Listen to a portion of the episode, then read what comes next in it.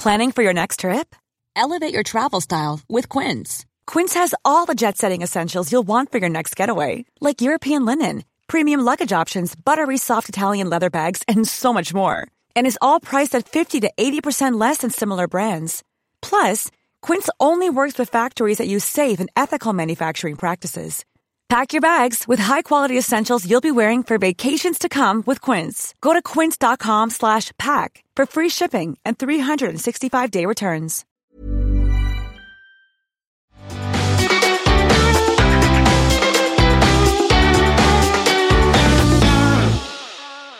Hello and welcome to today's In Conversation with podcast. I'm Georgie Corrish-Cole, the founder and editor of SheerLuxe. I've really been looking forward to this one for a while. In fact, I've been trying to line her up for an interview for a long time, and finally, here we are. Today, I'm joined by Kathryn Parsons, co-founder of Decoded, a technology company on a mission to demystify the digital world.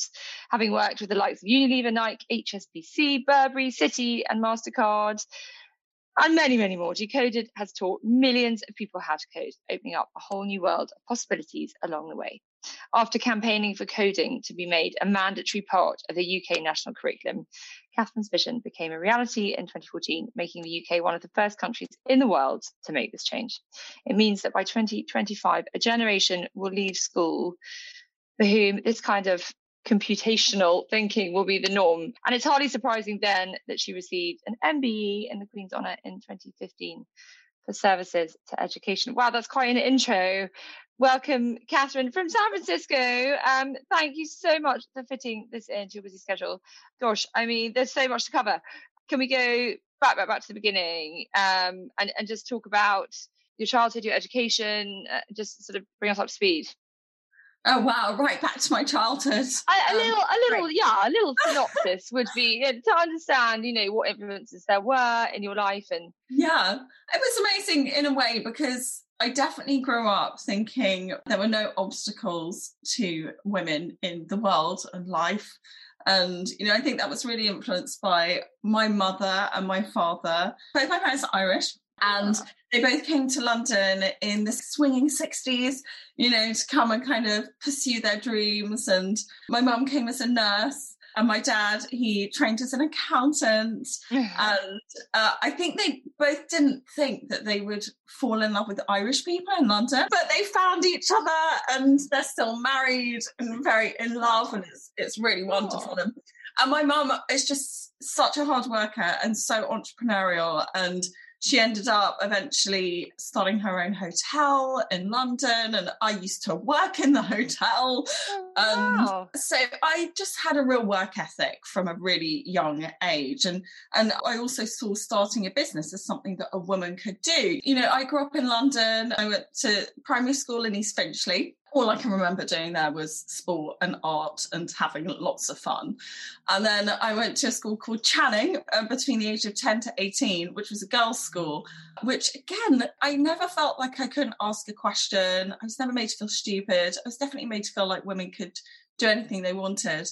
And I definitely gravitated towards subjects like physics and mathematics, but also I really loved languages. So I studied French, Latin, and ancient Greek, and I loved codes actually, like so Morse code, and I hmm. made my own codes and any ancient language that looked a little indecipherable, I'd want to master. So I actually went into SOAS when I was 14 to study Japanese, you know, and wow. I was just a bit weird. Do you speak Japanese? Do not test me on my Japanese, but I did study it for three or four years and Mandarin, and I'm desperate wow, I'm in awe of, of anybody from the West that can speak one of those languages. It's yeah, it's just so beautiful because you know, for me, languages were all about, of course, communicating, really important, but a lot of it was about really understanding entirely different mindsets and cultures and especially with latin and ancient greek you know really understanding these people thought differently they lived differently and immersing yourself in those cultures and histories as much as the actual tools and languages. And it really does you know if you looked at my childhood bookshelf it was languages languages languages and computer games Wow. yeah. And then I thought, well, because a lot of people always ask me, how did you end up doing Decoded? And it kind of all made sense looking yeah. at that bookshelf because it was like, well, I love languages and I love technology. Technology is just the language, and it's one that I mm.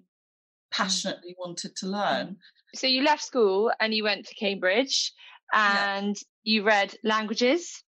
I did Latin and Ancient Greek at Cambridge, at Downing College in Cambridge, and uh, it was just brilliant. And I'm still in touch with my professor there, and it was great. I mean, it was just this kind of place where you could really immerse yourself deeply in a subject. I loved the fact that it was study, but also debate. And Cambridge is such a kind of small and, you know, villagey environment. It, it felt really kind of like a safe place, really.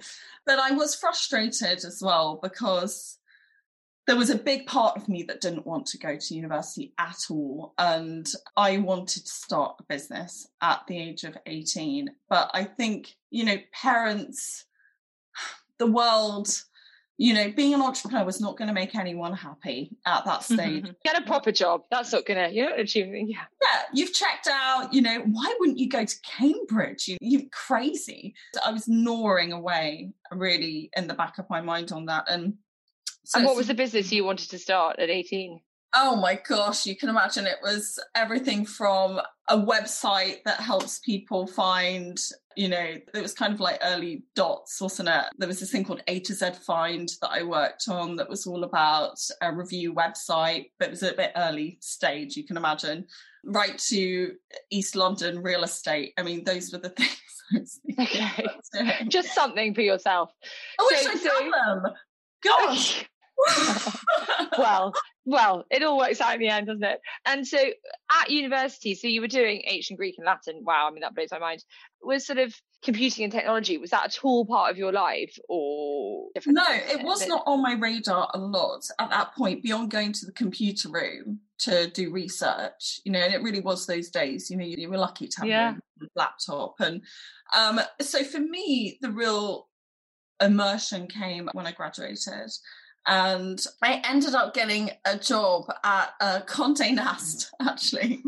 And Latin. So, what else do you do with Latin and ancient Greek but go to Condé Nast? Well, I think most of them become politicians, aren't they? All in Number Ten Downing Street now. the whole classics department has populated the cabinet office, and they weren't real jobs. You know, you weren't really getting paid, and, and I certainly couldn't afford to sit around being unpaid for longer than a week. And I, I said to someone there, Do you know a job that I will get paid for? And they said, Go on, go build some websites. So I.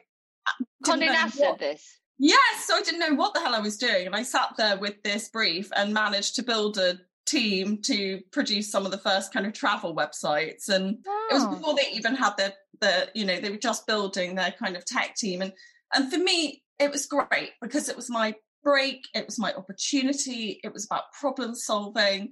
And it was like a mixture of creativity and design and technology. But, you know, I still couldn't code. I was really kind of just assembling a team and inputting data really into spreadsheets to be able to create those websites. And what was amazing is they were still using them 10 years later. I used to go and check in on them and just see if they were still around. If you think 2003, 2004, this was the beginning of, you know, technology beginning to really impact and change media. Yeah, which is absolutely. one of the first industries that got really impacted by it. Between the ages of 20 and 30, you know, I was really just going around doing my digital thing, creating websites and creating digital projects for media owners. I set up my own company with my current co founder.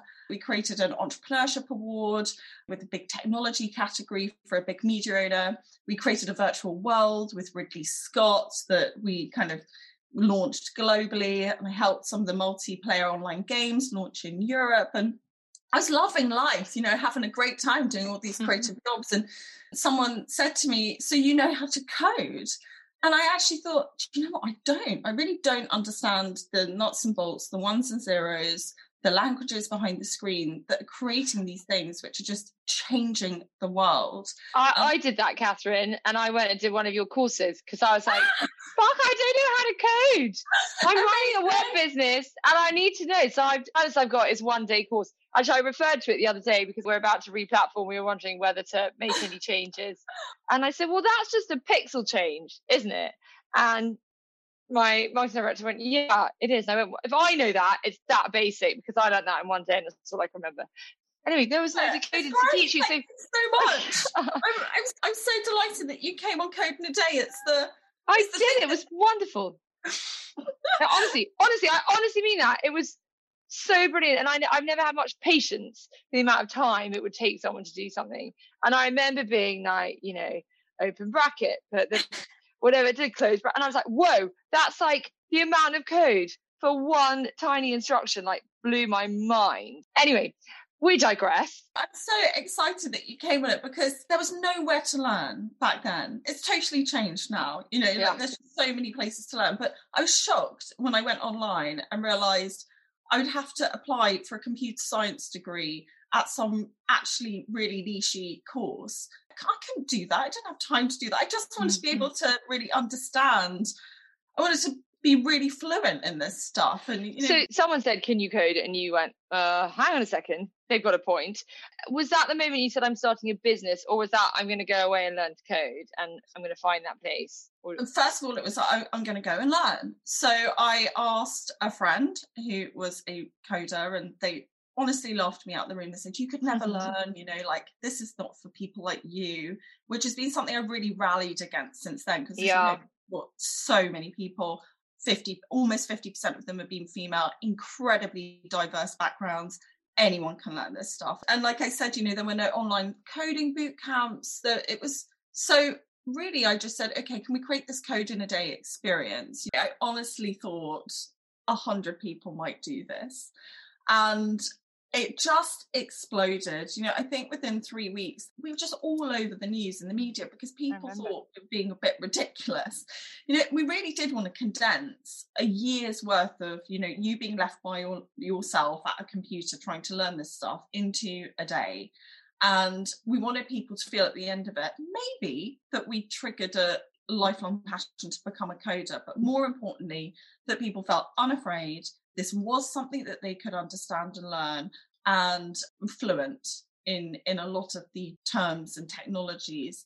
And it really achieved that mission because we had no marketing budget. I often joke that we had a 13 27 pound marketing budget so i remember seeing that on our first annual like spreadsheet. I like that small number. What is it? And they said that's your marketing budget. I just laughed so much. You know, it was like it was kind of a word of mouth sensation. And you know, I just dropped everything with the team and we focused upon this when we had the board of this huge company in South America. The CEO got on his private jet and flew to London to sit in a room with us learning coding and I was just like, we've struck a chord here. Yeah. What yeah. other dark arts can we decode and how far can we take this? Can I just go back, Kathryn? So sure. you went and your friend taught you to code. How quickly did you pick it up? I mean, you're obviously mega bright no, and that's the point. He wouldn't. He said no. That's the thing. It was no one would teach me. So no one they would teach no. you to start the business. Is it? Is that how it went? So and, and, when you started so the business, could you code by then? No, so that was the day. Can one. you code now? Well, yes, absolutely. But do I sit there coding every day? No, but I, I will get deeply involved in the development of all our new products. So cybersecurity, for example, I will be sitting there with the team as we're learning how to replicate the exact hack that was done on certain businesses. And I think I will play the DE part of the decoded bits. Mm-hmm. So we'll just go through quite a painful and long process on all product development. Code in a Day took a year. We just developed a suite of products that took two and a half years to develop. And we will just go through every day working on being able to represent that knowledge in a way that you could successfully teach someone typically from a level of zero knowledge but we do much deeper skills programs now. I mean, Code in a Day feels like a hundred years ago. I was going to say that it's incredible how you evolved. So you you started business, you had your twenty seven pounds, and um, you know you say it's word of mouth, and you you got some great press. I remember, and it was kind of bonkers, and yeah, it was bonkers, but brilliant. I remember thinking, God, this is so brilliant. What was the moment? I mean, was it that guy getting on the plane? Was it that press? What snowballed things? It did just expand very very quickly. And there were lots of different directions in which we could have gone. And i think that that was the the tricky bit really focusing in on where are we going to be excellent? And that like we we've got these kind of values that we set as a business and we're very values and purpose and mission led business you know very kind of close knit team. And we decided that we felt we could be the best in the world at what we do uh, and have the most impact on people's lives and the world around us if we focused upon this professional space and businesses. And really you know rewiring business for the future culturally changing organizations that it becomes the norm that people are learning and reskilling on the job and giving giving them learning opportunities. And also really equipping people with the tools and technologies and skills they need to be more efficient, faster, stronger, better. And so it was that ability to focus, which is almost an intangible thing. You know, that's just a strategic thing. You know, decision was made that we were going to be the best in the world at that. And we went and raised money. And I think raising money does change uh, you know commits you in a way to that business plan. Um, How old were you when you raised money? We'd probably been going technically probably three or four years, but I think right. in reality it was probably a year a year from doing our first code in a day workshop, and it was unsurprisingly, it was the businesses that walked through our door and experienced the product and really enjoyed it. They all approached us kind of interested in the business, and, and we went with uh, Guardian Media Group uh, as our first investors, and they're sit on our board to this day. Amazing. Uh, yeah, was... that's cool. That's a that's a nice 360, isn't it? And you raised money. How did you raise money? From who? Can you tell us a bit about that sure. story? Yeah, it's something that I've learned so much about as well in the last 10 years. And especially, we're quite a tight knit group of female entrepreneurs, and we do talk to each other very deeply about the fundraising process. And the game has changed massively in the last mm-hmm. 10 years. So, the way I fundraised 10 years ago is not what I would recommend necessarily for a female entrepreneur starting today. It was just a smaller environment. You know, there wasn't a lot of places to go for your seed capital or your series yeah. A. I was such an evangelist for what we were doing. And, you know, naturally our customers were also investors, especially kind of trade investors, you know. Um, and so those conversations opened up. But you know what I think the real challenge is for a lot of entrepreneurs today is building those networks and seeking those opportunities. You know, it is hard work mm. finding the right investor and the right money for your business. Mm. And they really passionately believed in what we were doing as well. So this was not just an investment on a we expect times a hundred return in 10 years. Mm. You know, GMG in their value statement are all about impact and education and mission and they just fundamentally were passionate about the business. And so I feel that I got a brilliant investor, supportive, a really fair deal, and we use that money to expand globally. So to expand into America, to expand into Australia, have a small team in Amsterdam. And we also used it to expand our product suite. We actually went crazy on the product. So we did quantum computing, data visualization, you know, AI, all lots and lots of different courses, even like storytelling. And that took us to teaching in 85 different cities across the world, physically hmm. getting on planes, teaching boards, leadership teams, graduate trainees across every business you could possibly imagine. Who was your first major client when you're like, whoa, this is not just, you know, my mum? Who was the first big guy? There are so many that I really cherish from the first person who brought a team of people from a company on the course. I remember that. You know, it was a company called Hill and Knowlton, and it was a lady. Oh, called- I know that name. Yeah, Candice Curson. I'll never forget her. It meant so much because you've got this promise that you're like, look, I've got this thing and I think it's amazing and I think it's going to transform your life. But until somebody actually buys it, mm. the belief isn't there. Mm. And not so when that first buyer comes along and they buy your product and then they evangelize about your product, really all the next challenge is is to get a thousand of those same things. And then it begins to take on, on a kind of trajectory almost of its own but I think uh, clients which really changed the game for me were clients recently, for example, like Marks and Spencers, hugely visionary about how they want to transform their business and how they want to um, really modernize and you know and they care so much about the people who work at that business. And they're just incredibly visionary of them to decide that as part of their suite of what they were doing to digitally transform Marks and Spencers, they were going to implement a huge uh, program of learning for mm-hmm. everyone, everyone in the organization, and not just you know the leaders and not just the specific people. This was about preparing everyone in that business for the future of retail.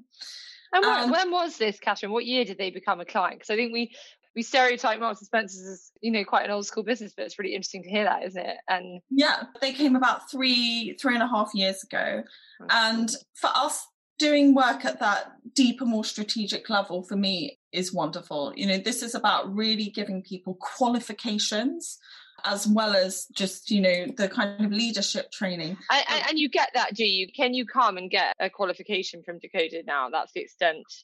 Yes we'd done so much great work in this mindset space, you know, changing the way that people talk about technology, their literacy and understanding of technology.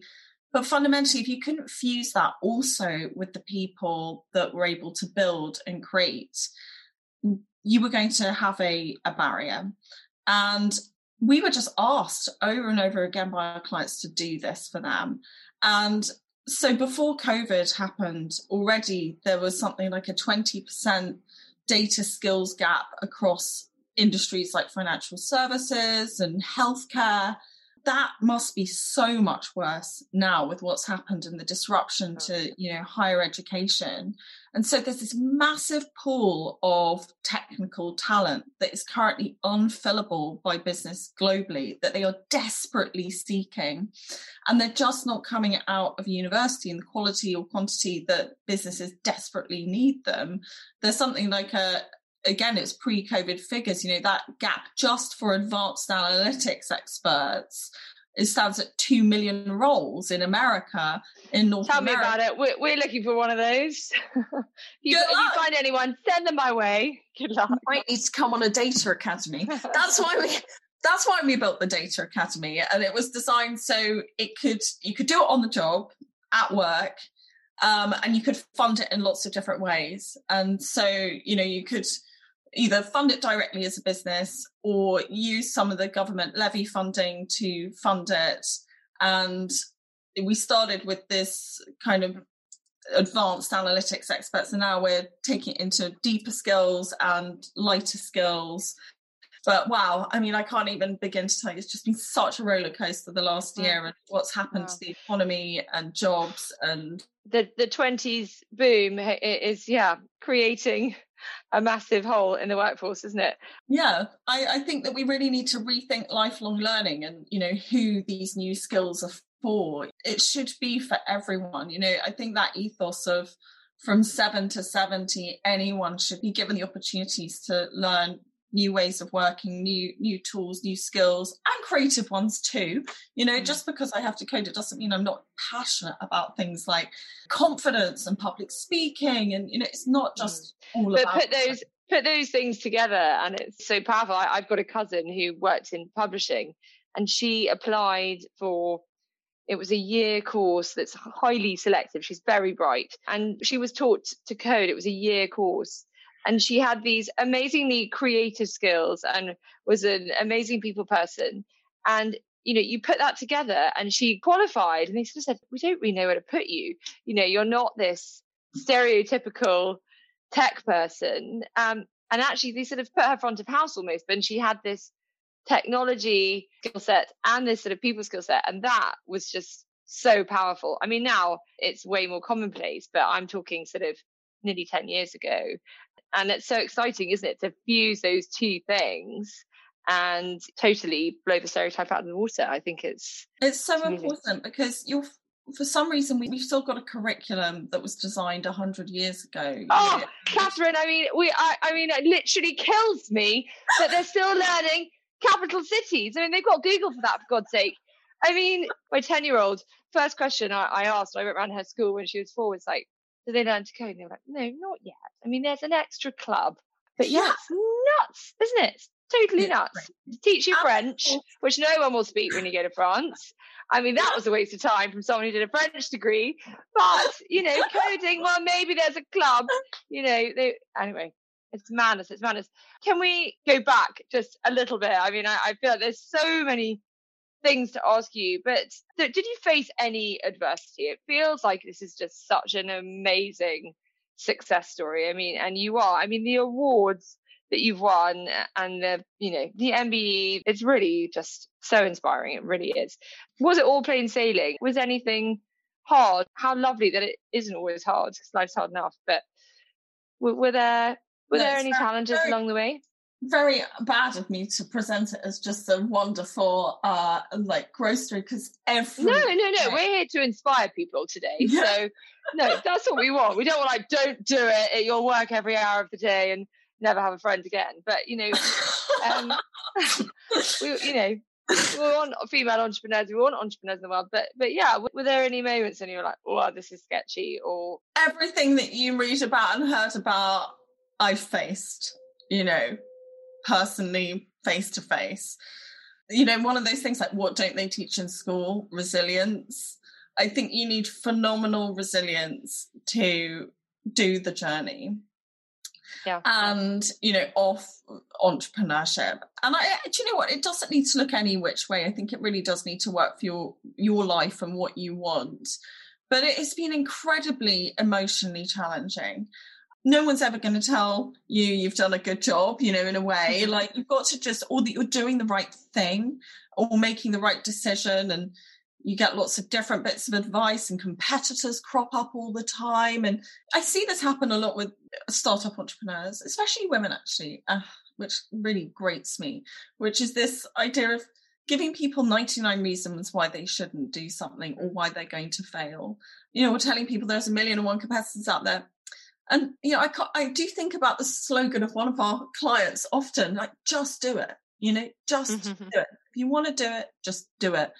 The name of a talk I give is permission to learn, and everyone said it's not that snappy, but I just was like, but this is the message.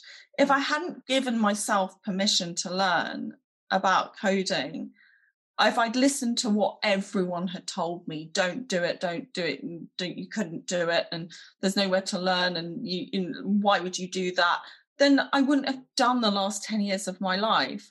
And I have that to this day. You know, I will want to, you know, expand in a certain sector or a market or create a new product. And you'll just face a lot of challenge. You know, I've been learning to be an entrepreneur really in the last 10 years. You know, I didn't know what I was doing at all at the beginning, and I still probably don't. I'd say I've made it sound like a very, very smooth story, and it, it has been a growth story. And I really don't feel we've even got started. And like you said about you will have to readjust your life goals around the business potentially, you know, if it's going to be the number one focus of your life. And I think that can be very challenging for entrepreneurs. Mm-hmm. Can we just go back to school? You essentially got coding onto the national curriculum. It's still a dinosaur, but it's slowly modernizing what it has in that sense. I mean, was that an easy process? I mean, it makes such sense, but I mean, that's an amazing achievement without pointing out the obvious. I think the UK should be really proud of itself as a country for doing that. And sometimes having traveled quite a lot, I get to see what other countries think about the UK. And actually, the UK is mm-hmm. really hard on itself about so many things that other countries look at us and think we do really, really well. That's nice to hear. We're so self deprecating, us Brits. We should. Definitely. And one of them was the code on the national curriculum. You know, I barely hear anyone talk about it in the UK. But globally, people are going, how do they do this? What does it look like? Uh, so that's not happening globally in Western countries. I mean, I would understand if in other countries that are less advanced, you know, they weren't there. But to copy the UK and, and do the same. And, you know, I've often gone out and talked people through kind of what the curriculum is and what, what worked well, what didn't Now, it's a great curriculum actually, and it is very much about computational thinking and getting really hands on. And I think it starts at about seven years old but I think one of the biggest challenges has been really creating the support for the for teachers and support for schools to be able to bring it alive in the classroom. You know, it's an art form being able to teach, as we know, you know, technology in the classroom. Try. yeah, it can be. I mean, uh, most people I kind of put up a, picture of, you know, make them think about what was the most inspiring education experience you ever had in your life how many people are going to go back and think about their IT teacher? I mean, I, I just it does suffer from a little bit of needing a bit of a rebrand. But you know, we need to be patient. We need to wait till 2025 to really see the fruits of that labour, I think. But I think it's a move in the right direction. I think the more support that can be given, oh, gosh, especially in the last year, all the support that can be given to teachers to just do what they do and do it as well as they possibly can needs to be done. So, tools and lesson plans and online resources. In that first year, we offered free lessons for every teacher from, you know, a state school and we also kind of published all our code materials for free online. Amazing. Do you do courses for children? We don't. And we have done a few kind of summer camps. Yeah, I was um, going to say, I mean, where's the summer camp? My children have got 10 week holidays. I'm ready to sign them up.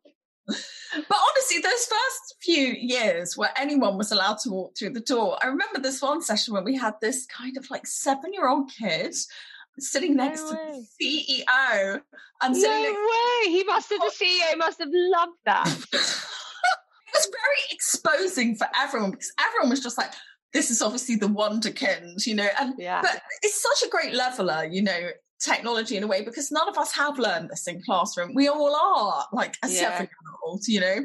And so I'm slightly of the philosophy you can really mix it up and put uh, uh, lots of different people in, in the same room. But but I spend a lot of time helping people and point them in the right direction in terms of the resources they can do for code clubs. And a lot of this stuff is online now mm. in terms of the code clubs. It's, it's just a different environment. There are probably a thousand places that you can learn code with your kids now online, which is just incredible. Yeah, yeah, it is. Uh, on the subject of children, and and as a mother, I'm like really interested in, in this answer.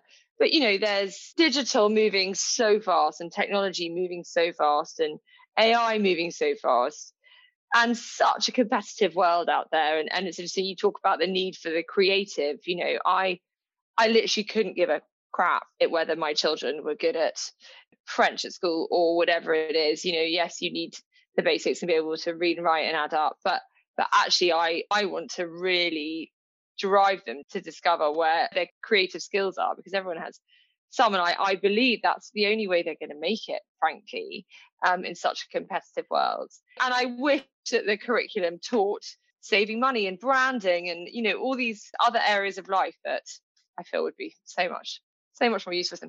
What do you think, having done this amazing work um, with the curriculum, what do you think if there are other parents listening are important skills or areas of what you do that they should help their children pursue? What are the skills you think are really important? You talked about quantum computers, you talked about, you know, other things. Are there things that you think are really going to equip them well for the future aren't going to be replaced by AI. I've got to kind of lift the bonnet on a lot of businesses globally and really see how they're operating, what the capabilities are within those businesses. And if it's any reassurance, most businesses seem to be being run on a spreadsheet and no more exciting technologies than, you know, a few emails. And we're at the cusp of now all but the technologies that to change the world beyond our imaginations actually do exist today. And I think the gap that we're going to see crossed over the next 10 years is the application of those technologies to the world. And for me, that's a renaissance. You know, that is the technological renaissance. And lots of people calling it the fourth industrial revolution, whatever you want to call it. And so, to your point, you know, how could you design a curriculum to prepare people for such an unknown future? Some of the most innovative schools around the world are doing that very creative problem solving route. You know, it's really about nurturing the individual's potential for learning, learning at speed, accelerated learning, and learning a diversity of different skills pointed towards problem solving. So, creating curious minds that actually have a passion for learning and I call it kind of Leonardo da Vinci style. He had a lot of different tools that he would use to create and solve problems. And he didn't really matter which ones, whether it was a paintbrush or whether it was mathematics, he would use those tools creatively to solve the problems. And we're in this incredible problem solving decade, you know, whether it's the next pandemic or whether it's sustainable energy or just the huge operational efficiencies that could be made across the world. And the most powerful tools that exist to solve those problems are creativity and technology combined. And so I do think a great curriculum is a freer curriculum that allows children to really embrace mm. their potential to mm. learn in so many different directions. Oh, so wise. So clear as well. It feels so clear. You saying you know those two things it's like yes that just makes perfect sense doesn't it?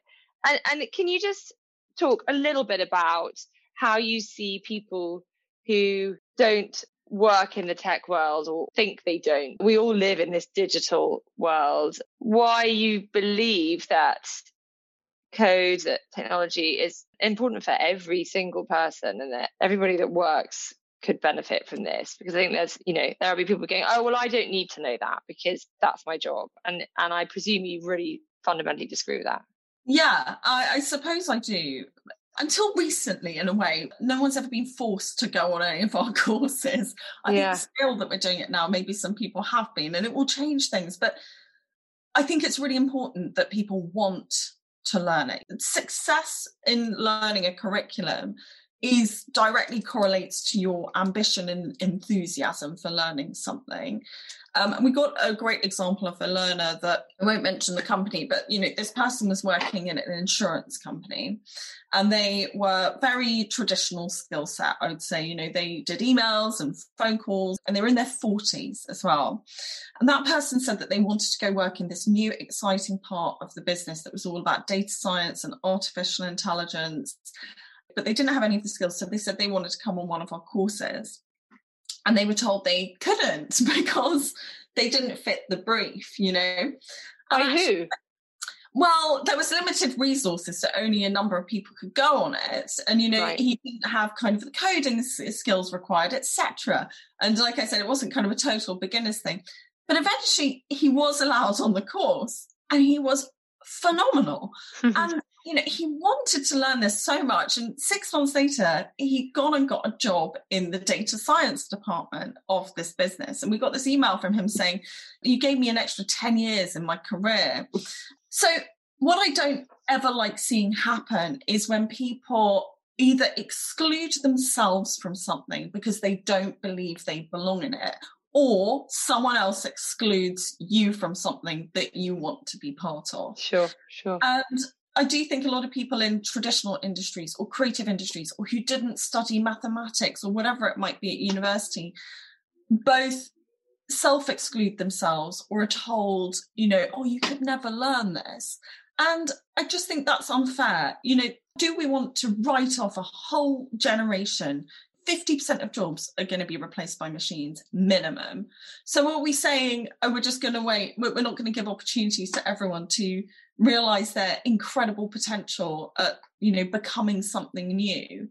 And that, that frustrates me. And so something that I was working on when I joined the board of the Department for Business was looking at things that were happening in Singapore. For example, they've introduced a, a skills fund that they've had for years where anyone can draw on it, you know, $500 or more to invest in their own lifelong learning. I just love the message it sends. It sends a message that we believe in learning. learning. Yeah. And we trust you and we trust. Yeah. If we gain money, you'll spend And we all gain. Yeah, exactly. We all gain. Just to your point of 50% of jobs that we lost to AI. For people who are listening that are like, oh my God, I'm screwed. Like, oh do, you, do you, I presume you see that then creating other roles and that in turn opens up other parts of the industry, doesn't it? Definitely. I think those jobs that are most susceptible to uh, automation, they they are very traditional looking roles, let's say. And what is emerging is this much more kind of new role, hybrid role, and a lot of people say that actually that that research saying that 50% of jobs are going to be replaced by machines actually is a bit misleading because it's actually 50% of your role will be replaced by machine. What we see happening is you know one of our learners for example they were learning python and they applied these new skills to a task that used to take them weeks to do and they automated it. And so it's taking seconds. And now what happened? Did, were they suddenly out of a job? No. No they can see more clients and they can yeah, yeah yeah. Yeah. Before we finish i mean what's a good career to pursue? 15 years ago if you had the benefit of foresight um, you'd say learn to code you know the world would be your oyster. Is it still that? Yeah if i was looking starting back you know starting my career from scratch, I'd be really looking at where the exponential growth industries? Where's the future? And I, I'd want to be part of the future, you know, and whether that is satellite technology or quantum computing or even e-commerce or cybersecurity. For me, the exciting stuff is really being part of where the world is going and not where it's been. And, you know, just be part of the future, if only for the journey and the fun of it and the exploration and the innovation. I truly believe we're living at this incredible moment in time. You know, they'll look back in a hundred years at the revolution, technological revolution that was happening right now. And if you're starting your career, you can really be a part of that. Two very quick questions. You've mentioned quantum computing. I have no idea what quantum computing is. What is quantum computing? They're massive, massive supercomputers that cost way too much money for anyone to have in their home, but they can process an incredible amount of data at any one given time, uh, which will just transform the world if it ever actually reaches a point where it can be applied as a technology yeah. globally. It's still okay. kind of the thing that you'll have in a physics lab and Google. Got it. It's what a computer looked like in 1984, basically. Exactly. Uh, as soon as we're done, I'm Googling quantum computers. And um, you've mentioned cybersecurity a few times, that this is obviously a big focus for you. Just a few words on cybersecurity and where you see that going. I think as our, our world's become more digital, um, we become more vulnerable and easily exposed. And so you know the number of cyber attacks that are happening against companies and individuals and governments has really skyrocketed in in the last few years. And as an individual the best thing you can do is be aware and really use a few tools to make sure that you're you know using strong passwords and a lot of our cybersecurity training is simply about behavior change. It's about getting people to use secure passwords, but we do it through the medium of actually showing people how to hack into things, which is highly entertaining, could potentially make people a little bit dangerous, but we, we never teach enough that we could actually turn someone into a hacker, I think. Just before we finish, what's been your highlight? I know that's a really big question, but you know, an MBE's got to be up there. What are you most proud of without saying enabling everybody to code? Like, what's the moment where you've pinched yourself and gone, oh my God, because one can only hope that you stood back and go, on, fucking hell, I've done all right. When I meet you and you said you've been on a course and it kind of did something different and it made you think differently or do something differently, that for me is the the highlight. It's when you reach a point that you actually think you've put something out into the world that has positively impacted people's lives in some way. Like I saw some of our learners put their certificates on on LinkedIn and I feel really lucky to work in learning. You do get that feedback mm. all the time. But honestly, mm. God, if you'd asked me what I'd be doing at 30, at 28, I would not have imagined that decoded, you know. I do pinch myself. I feel very, very lucky. And, you know, we describe the team as a family and it's been just uh, a, a, joy to work with such an incredible team and, and, great people. And I've achieved far more than I ever thought I would. so there we go. Well, what a nice place to be. Um, Kathryn, uh, you are awe-inspiring and, you know, I salute you and amazing, amazing. There's so many more things. I'm going to literally be so cross with myself that I didn't ask you X, Y, and Z. I'm going to wake up in the night thinking. Well, thank you silly. so much. You've made me feel like I need to get cracking on like a kids coding camp. You um, do, and and I'm there. I I am literally with poised, ready to sign up. So let me know. Let me know when it happens. Thank you so much for your time. Thank um, you so people much. That, Thank you. For people that, that want to code, I hope we struck a chord. You know, get on over to Decoded. Anyone can do it. Thank you so much.